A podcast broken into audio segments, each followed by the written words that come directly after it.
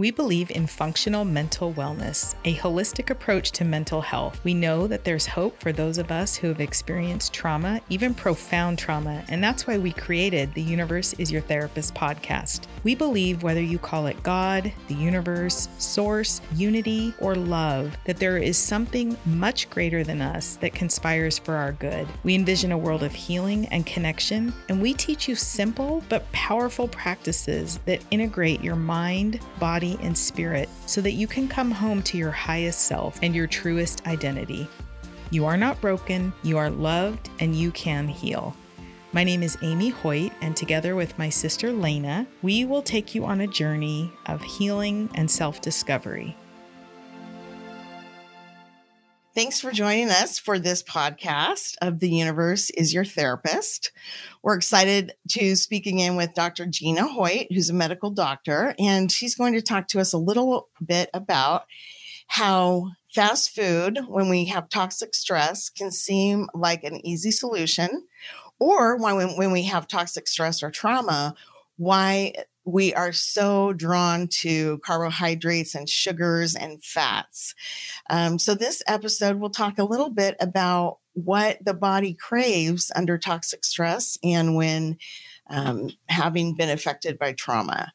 Thanks, Doctor Gina, for joining us again. It's great to see you. And this time I see we did not wear matching shirts. Hi, Lena. It's so nice to talk with you again. Thank you. Um, go ahead and tell us a little bit about what we were talking about right before we started recording, which is how it, we can get into this vicious cycle and then um, through no fault of our own, but then it's very difficult to break. Well, Lena, when I think about fast food, I like to think about what's going in our lives behind the scenes that's driving us to maybe need fast food. There's a lot of different reasons that we might need to eat fast. And usually most of those reasons are stressful. So we might be really tired, we're exhausted, or we're in a hurry, we're in a rush, we don't have time. So we're feeling really pressed. Or maybe we're feeling like we need an emotional break. Um, and that's a way to kind of treat ourselves. Or sometimes we're just starving. And so those are all kind of stressful circumstances that might drive us to fast food when we might not normally have a planned outing or be planning to eat fast. I was thinking about what you were saying uh, earlier, Gina, and contemplating that the reason I usually pick fast food is either because I'm so hungry and I can't, um, I don't have like the brain power to figure out a better option, or if I can't, do have the brain power to figure out a better option, I just want something that's comforting. Yeah, I've definitely been there before where you're just feeling a little bit foggy and you're like, I just know I need some calories. I need some glucose. I need something to help. That's definitely um, part of it. All of these situations that we're talking about here increase our cortisol levels a little bit. And cortisol is this a hormone that comes from these little teeny tiny glands that sit on the top of our kidneys, and they produce our adrenaline and noradrenaline. Uh, and they this they pump this stuff out, this cortisol, that helps us be driven uh, to seek out higher calorie, higher sugars, higher fat foods. And this was really helpful back in the day when we needed the cortisol to help us fight tigers or danger and things like that. Uh, we needed our muscles to be absolutely primed, and they need glucose to do that. And we needed our brain to be really sharp, and they need glucose to do that. So this is our body's way of saying you need something, and it kicks into this little bit of a fight or flight mode and causes us to start looking immediately for food. What can I grab? What can I get immediately that's going to help me feel better? And it's just a natural biological drive. That's the way I like to think of it when I'm wanting fast food. Gina, how do we combat then? Or, do you have any suggestions for some small ways that we can start um, doing something different so that we are not so caught up in this cortisol stress cycle and that we can grab something fast and easy that isn't necessarily fast food? Yeah, there's a lot of alternatives that we can do that don't um, end up causing us in the long run to have these increased feelings of tiredness, irritability, anxiousness, lacking focus. The irony about fast food or these highly processed foods that are highly refined is that they seem like they're going to be helpful in the moment, but over time, they actually cause the exact same symptoms that we're trying to kind of get ourselves out of. So there's a few things that we can do. Occasional fast food definitely has saved my bacon before. So I definitely feel like on occasion, these are great, but regularly eating them is problematic to our mood. One thing that I like to do, Gina, when I'm trying to avoid fast food is I like to remember that anything that I eat from my house is way less money and is likely to be way healthier for me. It doesn't always work. It depends on how um, dysregulated I am emotionally and physiologically. Mm-hmm. But that is one thing that I try yeah. to keep in mind. Unfortunately, I don't love a lot of fruit, but I love vegetables. And vegetables, the vegetables I like, I like to have them roasted or sauteed, and that takes a little bit of time. Ooh. So it's not super fast. Mm-hmm. So what do you mm-hmm. recommend? Yeah.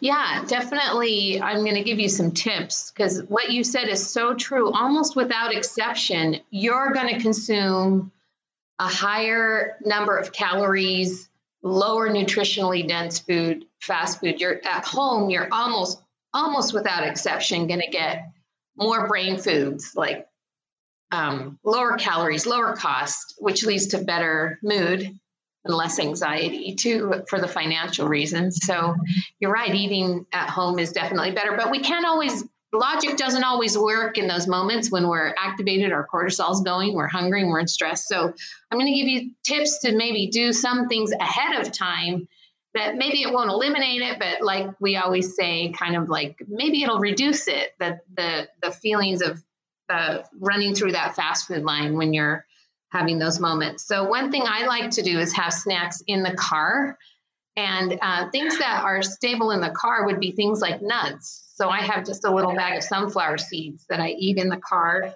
um, trail mix, things that aren't going to go bad necessarily in a week or two, just sitting in a place in your car, so that when you're in those moments, you can eat them. They're very filling. And so you may have just what you need calorically to get you out of that mode, that emergency mode that you might be in, um, to get you home. On the drive home from work, I like to have Uh, save from my lunch one baggie of vegetables that are already pre-cut, or an apple, so that I eat that on the way home. It helps me feel less guilty about fruits and vegetables in my meal when I know that I'm eating them on the way home. And it gets me uh, away from the fast food lines that I'm driving past at, on the way home. And also uh, gets me through dinner prep. So I'm more satisfied to get through and take the time it takes to dinner prep. My other tip is just to have some five-minute dinners thought out on hand ahead of time that you can just throw together in literally five minutes. That's the same amount of time it takes to drive through a drive-through, even less in some cases. So this would be like um, be, um, bean dip with tortilla chips with a little bit of salad on the side, or rice and beans, pre-cooked rice with beans. Um, a sandwich, even a peanut butter and jelly sandwich is healthier for you and more of a brain food. Any kind of sandwich, turkey with avocado, that would be great brain food for you. Um, my, our newest thing that we're doing here at home is buying the naan that are pre-made and making pizzas on those. And th- that literally takes five minutes, a little bit of pizza sauce, some cheese, some toppings, vegetables, and we're done. So, um, you're not going to eat like that every night, like a five-minute meal. But when you're in that crisis mode, having those on hand, five-minute meals already kind of thought out, can be really helpful. And it's sort of like the good, better, best. You know, it's you're not always going to eat at a five-star restaurant or make a huge meal. Sometimes you need a twenty-minute meal, and sometimes you literally do need a five-minute meal. And if you have some of them planned out ahead of time, it can help prevent those from being fast food five-minute meals. So the goal is really just crisis management and having a few tools on hand uh, beforehand to prevent those emergencies. It's really a win-win when we can lower our anxiety when we're already feeling anxious by eating healthy. I love those suggestions, Gina. Those are great. One thing I forgot to say that I do sometimes is I use my crock pot a lot. And here mm-hmm. in the Midwest, it is very, very hot right now. And if I use my crock pot in the morning, then I have a meal to come home to and eat. Wonderful. I know that instant cookers, instant pressure cookers have really changed the way that people are able to prepare meals a lot quicker. So that's a great tip, using your crock pot, using your freezer. Use your freezer. It's right. great. Right. Anytime you've cooked a meal and you have leftovers, soup or anything like that, it can go right in the freezer for a five-minute meal with the grilled cheese or um, a sandwich. That's awesome. Well, thank you, Gina, for joining us. We are so glad to get some practical tools and advice, and we welcome you to continue to add your micro steps of adding fruit and vegetable servings to your day as you continue on your journey to heal from toxic stress, trauma, and learn how to live a more beautiful, full, healthy, happy life. We enjoyed having you here, and we look forward to seeing you next week. Thank you so much for listening to this episode. If you want to go deeper on this subject or any other subjects we've covered in the podcast, we are so excited to be launching our signature membership program at Mending Trauma dot com. This is a trauma-informed mental health membership where we combine clinically effective practices, courses, and mentoring while putting you in the driver's seat. We teach you how to heal your trauma with the latest research combining mind, body, and spirit. We want to walk you through a healing journey while also empowering you. If you have felt this episode is helpful, we would absolutely love if you would go to Apple Podcasts or wherever you listen to your pods and give us a review. We'd also love it if you would share it with someone you think it might help. Tag us on social media at Mending Trauma dot com or at Amy Hoyt, P H D. We would love to reshare. And also, if there's anything we can do to help, we would love to hear from you. Email info at Mending Trauma dot com. Give us your suggestions or topics you want to hear about. We would absolutely love to be of more service to you. We're so excited because we have so many good episodes coming up in season two, and we can't wait to go on this journey with you.